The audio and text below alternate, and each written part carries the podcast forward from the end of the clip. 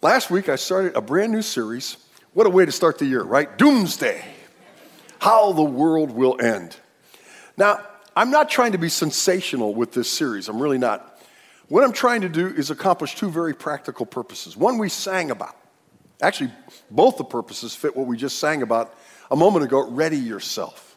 I love that song, by the way. It's a new song introduced. Boy, Kelly Meister just knocks that out of the park, leading that thing up. Wow.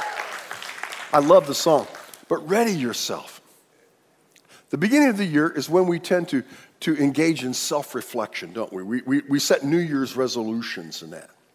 And so at the beginning of the year, I thought it would be important to remind ourselves not to get too tied down in this life, in using all of our time and all of our resources for this life while ignoring preparing for the life to come. See, because life is going to end one day. Now, the world is going to end one day, but life is going to end for every one of us one day. Unless we happen to be here when Jesus comes back, I'm voting for that. How about you? Amen? We're going to talk about that here in a few weeks. But anyhow, it's a great time to remember that life is preparation for eternity. What we're doing here is not just for now, it's for something far greater than that.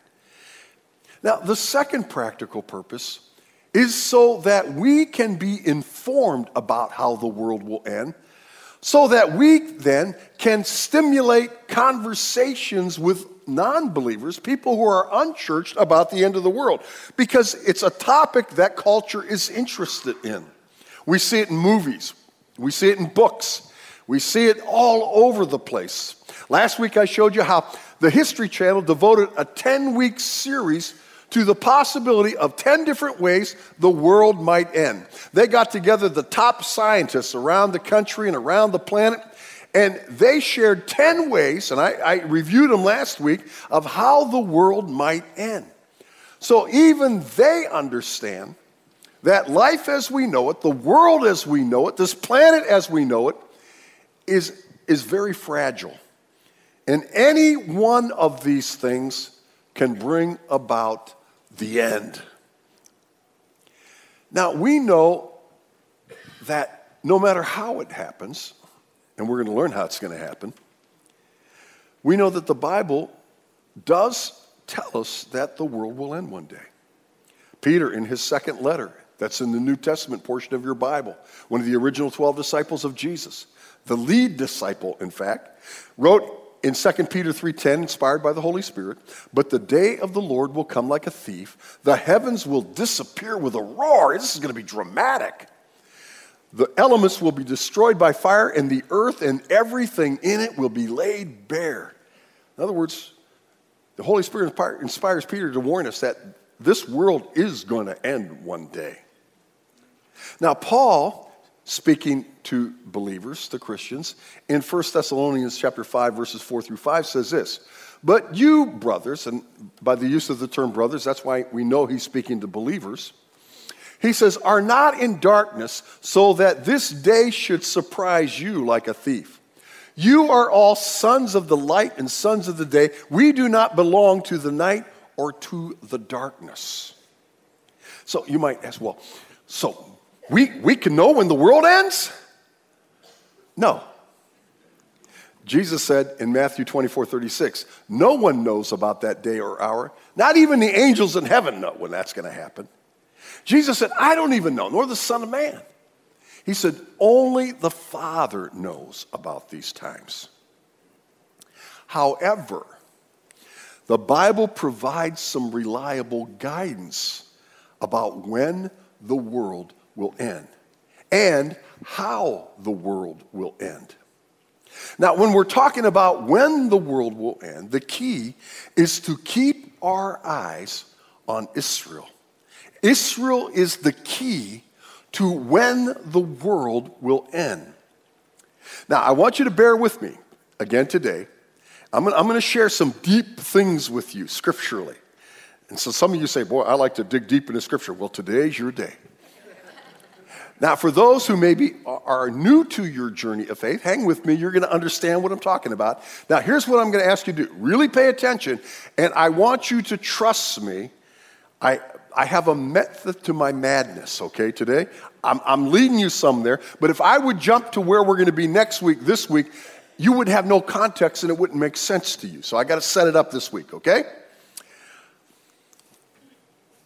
Let's go back to 605 BC to Israel, the fall of Jerusalem by Nebuchadnezzar, the king of Babylon. He's just had war with Egypt and he conquered Egypt. He won that battle. And now he's coming back towards what we would know today as Iraq. That's where Babylon was. And on the way, he lays siege to Jerusalem in Judah. And he conquers the city. Now, he's going to actually lay siege to the city three times 605 BC, 597 BC, and 586 BC. It's not until that last time in 586 BC that he's totally going to destroy the city and he's going to totally destroy Solomon's temple in Jerusalem. This time, he just makes them pay tribute and he takes with him, kind of as hostages, some of the nobility, some of the leading people of Israel as captives back to Babylon with him. Now, his plan is to indoctrinate them in the culture, the philosophy, the religion, and the government of Babylon and use them then to serve the king back in Palestine, back in Israel. One of the people of the most prominent that goes into this exile in 605 BC is an Old Testament who becomes an Old Testament prophet named Daniel. When he actually goes back, he's only about 15 years old. He's, he's, a, he's a young teenager. Now, most of us know Daniel by the story of Daniel in the lion's den. And that is part of his life. That is this Daniel, but that comes later. First, he comes back, and Nebuchadnezzar, again, is trying to indoctrinate these Jewish young people into the ways of the Babylonians. Part of that is prescribing their diet, their academic training, and their physical regimen. Now, the diet that the king prescribes is in violation of the kosher diet that God had prescribed for the people of Israel. Daniel refuses to eat it. And of course, they're not appreciative of his rebellion. But before they take action, Daniel makes a deal and he says, All right, let we Hebrews eat like we're supposed to eat. And then, after a, a prescribed period of time, let's see who is healthier. Let's see who's doing better academic. Let's see who is stronger.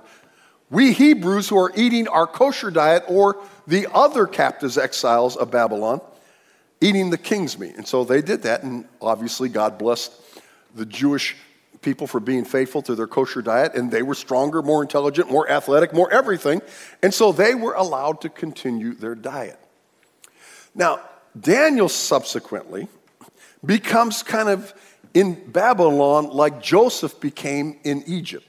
Remember that Joseph, after a lot of trials, and Daniel has a lot of trials too, ultimately became second in charge of the entire nation of Egypt. He ran Pharaoh's house and business, he ran the country. Well, Daniel is also promoted that position in Babylon under Nebuchadnezzar and later under the Persian kings who conquered Babylon. They're elevated for the same reason. Joseph interpreted the dreams of Pharaoh, Daniel interpreted the dreams of Nebuchadnezzar. And because they then, Pharaoh and Nebuchadnezzar, saw that God's favor was on these men, they elevated them in their position. That caused a lot of jealousy in Babylon among the other Babylonian rulers. That's where Daniel's and the lion dead story comes from. Because they talked the king into making a declaration, a proclamation that they build a big statue of Nebuchadnezzar and only for the next 30 days, 60 days, I can't remember exactly what it was, people could only worship that statue. Daniel wouldn't do it, they knew that. And so Daniel was cast in the lion's den. Of course, God prolonged and preserved his life. Okay, so now God is going to use Daniel not only in Babylon, but he's going to use Daniel in a very prophetic way. Now, as you look at the Old Testament book of Daniel, understand this. That book in the Old Testament is what the book of the Revelation is in the New Testament. They're both talking about the end of the world. God gives Daniel in the Old Testament revelation. He gives him a vision. He gives him an understanding of how the world's going to end and what's going to happen with Israel. In the New Testament, God gives that revelation to John, one of the original 12 disciples, about how it's going to impact the Gentiles and all the world. So that's the background. Okay, you ready? Now hang with me now. So in Daniel 9, verse 1, Daniel pens this In the first year of Darius, son of Xerxes, a Mede by descent, who was made ruler over the Babylonian kingdom, in the first year of his reign, I, Daniel, understood from scriptures according to the word of the Lord given to Jeremiah the prophet that the desolation of Jerusalem would last 70 years. So I turned to God and pleaded with him in prayer, in petition, in fasting, and in sackcloth and ashes. All right, let me tell you what's going on.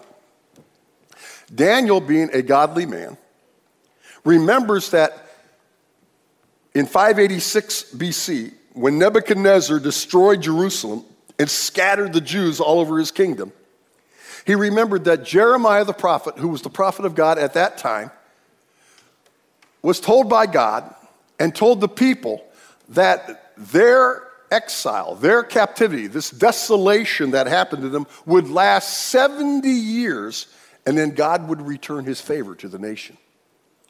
Now we're getting towards the end of that 70 years. But Daniel's worried, and here's why he's worried. Because many of his Jewish brethren have assimilated themselves into the Babylonian culture, philosophy, and religion. And he's now fearful that although God said it would last 70 years, he's fearful now that God will extend his judgment on the people. And so he's praying to God that God will keep that promise that he gave Jeremiah. Daniel 9, verse 20. While I was speaking and praying, confessing my sin and the sin of my people Israel, and making my request to the Lord my God for his holy will, while I was still in prayer, Gabriel, the man I had seen in the earlier vision, came to me in swift flight about the time of the evening sacrifice and said to me, Daniel, I have now come to give you insight and understanding. Now, let me, let me again kind of set the background. In chapter 8, Gabriel had appeared to Daniel because he had a vision of some goats and rams and stuff. Now, although there was a partial interpretation given in chapter 8, the, Gabriel says, Now I'm going to seal this up now because this is for the way future. This is for the end of the world. And, and so we're not going to worry about it now. But that vision, God had given that vision to, to plant in Daniel's mind that God was beginning to reveal the end of the world to him. Now, Gabriel is going to come back now and he's going to amplify what God is going to do in the nation of Israel. So while he's praying, Gabriel shows up. And Gabriel says, God sent me now to give you additional insight and understanding. So he says this in verse 24, Daniel 9 77s are decreed for your people and your holy city to finish transgression, to put an end to sin, to atone for wickedness, to bring everlasting righteousness, to seal up vision and prophecy, and to anoint the most holy. Now, those aren't necessarily in chronological order. Now, let me tell you, this verse, Daniel 9 24, is one of the most highly debated verses in the entire Old Testament by scholars, Jewish scholars, and, and Christian scholars, and, and, and unbelievers.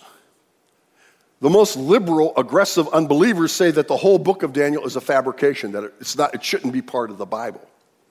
Jewish scholars interpret it in a more secular way Obviously, they're not going to take a Christological approach to it. They're not going to think Christ had anything to do it, Messiah had anything to do it, because they're still waiting for their Messiah. Now, I, I could go on and on and on about this, but I don't want to bore you with that because that's not important where we're going. But what I will tell you is that the only thing that makes sense with the rest of the verse is a Christological approach. In other words, that it's talking about the coming of Messiah, that it's talking about the coming of Christ. Because it says, 77s are decreed for your people and your holy sins to finish transgression, to put an end to sin. Let me ask you, has there been an end to sin? Is sin no longer exist? No, we know that, right? We wish it didn't, but it does. It says to atone for wickedness, to bring everlasting righteousness. Has God issued everlasting righteousness into our world? Do we do always do the right thing? No. All right, so he's talking about a future event, talking about the Holy One. In fact, goes on to say, Know and understand this from the issuing of the decree to restore and rebuild Jerusalem until the anointed one, the ruler, comes. Now, in some of your translation, it says, Until the Messiah comes. It says, There will be seven sevens and 62 sevens. Now, again, without elaborating because of time, the sevens that the Bible's talking about are periods of seven years. So he says there'll be 77, 70 periods of seven years until all this comes about. He says, from the issuing of the decree to restore and rebuild Jerusalem until the anointed one comes, until Messiah comes, there'll be seven 70s and 62 70s. So, what we're talking about is the future Jewish history. God is revealing it to them as it's going to relate ultimately to the end of time. So there's seven sevens, 49 years. There's 62 sevens, 434 years. A total of 483 years until what? Until the anointed one comes, until Messiah comes. Now that's from the issue to restore and rebuild Jerusalem. While they're in exile, Daniel and all the other people, during this 70 year period, there are three proclamations that are given by the ruling kings over the, capti- the captives, over the, over the captivity. The first one is the decree of Cyrus in 440, or 548 BC to rebuild the temple at Jerusalem. Scripture talks about it. Ezra and Haggai talks about all of a sudden God puts in the mind of the king of Persia, who has now conquered Babylon, that he wants to rebuild. He says, I want to, God has ordained me to rebuild his temple in Jerusalem. This is a pagan king. And so he sends a remnant of these captives back to Jerusalem to start building the temple. Remember, we talked about it a few weeks ago when I talked to you about, about Haggai and how they went back, and all of a sudden they weren't rebuilding the temple. They were making, building their own houses and taking care of themselves, and God then kind of cursed them. Well, this is what that decree was to go back and start building the temple. The second one came under another Persian king, Artaxerxes, to restore worship at the temple that now has been rebuilt, and that's in Ezra chapter 7. The third decree, which is the second decree of Artaxerxes, is to rebuild the city of Jerusalem and Nehemiah. And when is that decree? 445 BC. So the second decree of Artaxerxes, 450, that's when that clock that Gabriel tells uh, Daniel about starts clicking. Now think about this for a moment. Had Daniel really understood all this, and he didn't, Israel could have been ready for Messiah. He gives the exact timeline. He says it's going to be 483 years and Messiah is going to be here. Now think about this the Magi came to see the newborn baby. Where did the Magi come from? Where did the wise men come from? They came from ancient Babylonia. They were doing the math. They were alert to the times. Remember, I talked to you about during our tidbits of Christmas that at that time, at the birth of Christ, the whole world, Roman historians were talking about it, was poised and ready for some great leader to come out of Judea. They got it. That's what they were watching for. That's what led them to see the star, to go to where the baby was born.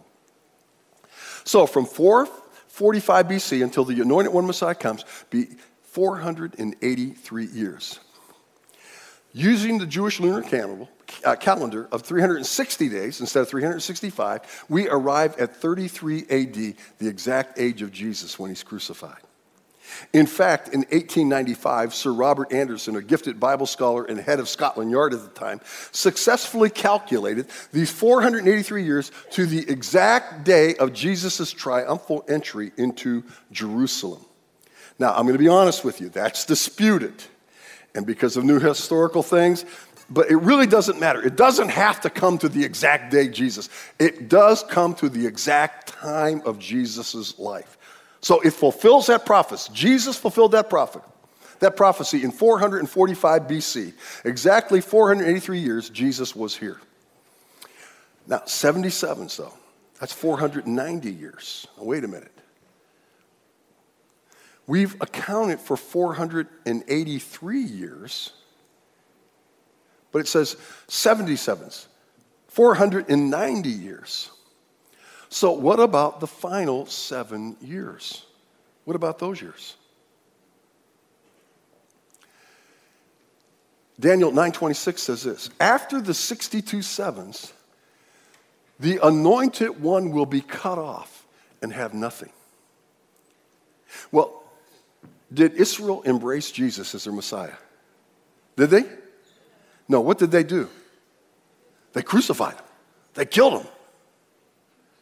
Now, the anointed one came in the prescribed time of Gabriel's prophecy to Daniel, the 483 years. But when he came, Israel cut him off. They crucified him. Unbeknownst to Daniel, after the seven sevens and the 62 sevens, a huge gap occurs in God's history and his relationship with Israel. Jesus talked about it as he was entering Jerusalem. In Luke 19, verse 41 through 44, as he approached Jerusalem, it says, and saw the city, he wept over it. Now, I want you to get this picture in your mind. Jesus is coming into the city of Jerusalem. And as he's approaching the city and he sees the walls and he sees the activity and he sees the people and all that, he just spontaneously breaks out into weeping to tears. He's sobbing. Why is he sobbing? Well, he says this Jesus says to his disciples who are with him, and he says it, he projects it at the city walls.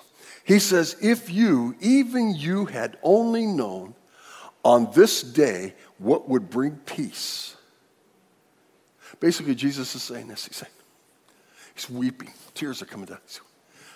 if you would only have listened to me, if you would have only embraced me as your Messiah, if you'd only seen all the signs and miracles I performed, if you had only listened to what I was saying. That's what he's saying. He's crying, he's weeping. He knows they're rejecting him. He goes on to say, But now, it's hidden from your eyes. The days will come upon you when your enemies will build an embankment against you and encircle you and hem you in on every side. They will dash you to the ground, you and your children within your walls. They will not leave one stone on another because you did not recognize the time of God's coming to you. Jesus' prediction came true in 70 AD when Titus, the Roman general, having had laid siege to the city for a long period of time, finally broke through the city walls and massacred the people of Jerusalem.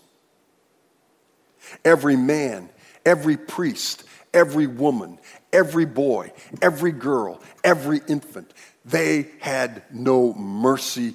They killed them in the most heinous of fashions. They completely destroyed the second temple that was built in Jerusalem. They didn't leave one stone martyred to another stone. Why? Because when they burned the temple, the gold of the temple had seeped into the crevices. And to get at all that gold, they had to literally tear the building apart brick by brick, stone by stone. And Jesus said, You know why that happened to you? You know why? Because you didn't recognize the time of God's coming to you. The time that God had sent Gabriel to Daniel to prescribe precisely. Paul says in Romans chapter 11, verse 25 and 26, he says, I do not want you to be ignorant of this mystery, brothers, so that you may not be conceited. Israel has experienced a hardening in part until the full number of the Gentiles has come in. And it says, and so all Israel will be saved. What's Paul saying? Here's what he's saying to believers. He's saying this to me and to you. He's saying it to the church. In this case, to the church at Rome. He says, listen, don't you get a condescending attitude toward the Jews. Don't you think you're superior to the Jews? He says, Now what's happened is that Israel has experienced a, a hardening in what? Part until the full number of the Gentiles come in. Said, and then God's going to return his attention to Israel. See, we are living in the age of the Gentiles now. We are living in the time of the Gentiles. God had Moses speak to the children of Israel in Exodus, way back in the beginning of the Bible Genesis, Exodus. This is after they've come out of Egypt and he's given them the law. He says to Moses in Exodus 19:6, "Tell these words to the Israelites," he says. You will be for me a kingdom of priests and a holy nation. He says, Here's why I brought you out of Egypt.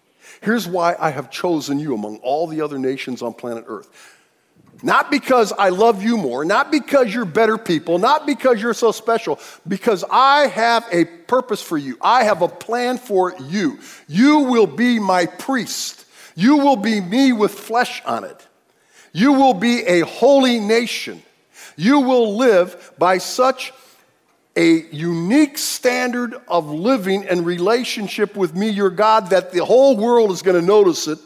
And your purpose is to draw them through your righteous living and your obedience to me and your love for me. Your purpose is to draw them to me so that they may believe in me too.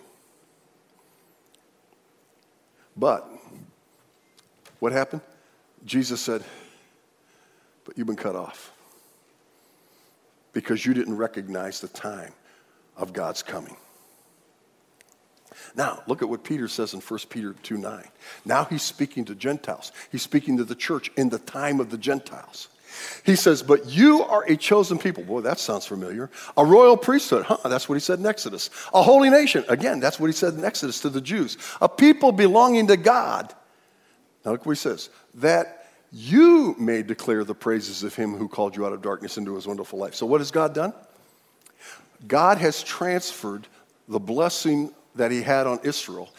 God has transferred the purpose that he had with the nation of Israel off of Israel because they've been cut off because they didn't receive the Messiah, and he's now given it to the Gentiles. We are now a holy nation. We are now God's chosen. We are now a holy priesthood, not because he likes us more than the Jews, but now he has given us the opportunity to fulfill their role that they failed to do. We are to be a light in darkness, showing people. We are to be Jesus now with flesh on it. So people are drawn to him. We should live such lives that they fall in love with Jesus. But that's not how it's always going to be. There's going to come a time when the time of the Gentiles will be fulfilled, and God is going to turn his attention back to Israel. At some point in time, God is going to restart Israel's prophetic clock, finishing those final seven years of the 770s. These final seven years will mark the beginning of the end. Not the end, but the beginning of the end. So, how can we know when the world's going to end? When these seven years kick up. But wait a minute. How are we going to know when the seven years start? Well, there's two ways, and I'm only going to tell you one of them today. We're going to know those seven years have started because these final seven years will be characterized by suffering and terror and destruction like the world has never seen. Trust me, when they start, no one's going to miss them. All this stuff, child's play. Jesus says in Matthew 24, verse 21 22, For then there will be great distress unequaled from the beginning of the world until now, and never to be equaled again. Why? Because it's going to be the end of the world. It says, if those days had not been cut short, no one would survive. John writes in the Revelation, inspired by the Holy Spirit, Revelation 9 6, during those days, men, during those days, men will seek death, but will not find it They will long to die, but death will elude them. In all the other scenarios that, that, that scientists put out there, uh, people are just going to die. Well, here, people will want to die during these seven years, but they're not going to be able to die because their suffering will be prolonged. Let me tell you something. We better be ready for this. We better be ready for these seven years. And you say, why, why, what will these horrible seven years look like? And, and how can I possibly prepare myself, ready myself for these years? See you next week. See you next week.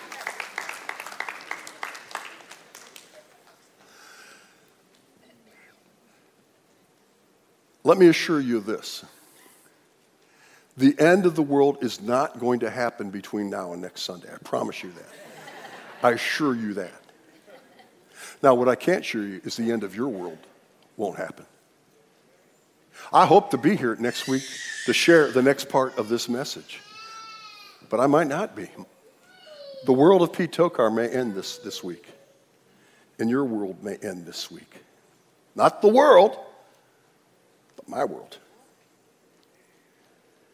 And because that's true, it's too important for me not to share what I'm going to share with you right now. If you don't know what's going to happen to you, not about the end of the world, but for eternity, when your world ends, when you die, what's going to happen to you? Scripture tells us that this isn't the end. This life is not the end of life, it's the end of life in this world. Now, modern science, as we discovered in our series Life After Life, supports that idea that there is something on the other side of this life. Now, Scripture says that something is either eternal life with God or eternal separation from God. One is really, really, really good one is really, really, really, really bad. But Scripture always tells us we don't have to worry about it. It's not something we need to lose sleep about. Why? Because God has made provision for every human being not to have to worry about it. That's what Jesus is. That's why Jesus came. God sent Jesus, John 3:16, for God so loved the world that he gave his one and only son, that whoever believes in him will never perish but have everlasting life. It's that simple. Paul wrote it in Romans 10 9. If you confess with your mouth Jesus is Lord and believe in your heart God raised from the dead, you'll be saved. Saved from what? Saved from eternal destruction. John 1:12 says, "Yet to as many as received him, to those who believed in his name, speaking about Jesus, he gave the right to become children of God." Romans says, "Whoever calls upon the name of the Lord will be saved." Listen, all you got to do is trust Jesus. You got to believe that He's the only way. Jesus Himself said it in John 14, 6. He said, I am the way, the truth, and the life. No one comes to the Father except through me. Will you believe that? If you will confess that before God and believe it in your heart, God says, I'm going to give you a gift. Ephesians chapter 2, verse 8 and 9 says, For it's by grace you have been saved through faith, faith in Jesus that we just talked about. It goes on to say, not of yourself, it's the gift of God, not by works, so that no one can boast. God says, You can't earn it. You can't win it. You can't buy it. You can't do anything except believe me. And if you do that, I'll give you that gift. If you've never received that gift, don't leave this campus in that condition. You can do it right now where you're sitting. You, you can just, God, I confess right now with my mouth, Jesus is Lord. There is no plan B, there's no other way. It's Jesus. And I believe that. I accept that. I confess it to you, God.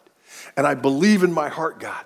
Search my heart. I believe that Jesus died on the cross, was buried on the third day, rose again. And I believe because he was willing to do that, that you have given him the authority to forgive my sin. Jesus, be my Savior. 1 John 5 13 says, These things I write to you who believe on the name of the Son of God, that you may know that you have eternal life. If all that's new to you and it's a little confusing, before you leave today, stop by the guest services booth or one of our literature racks and pick up one of these little blue books. It says you can be sure God wants you to be sure about what, where you're going to spend eternity. And this book will walk you through everything God has revealed in Scripture about how you can know heaven will be your home.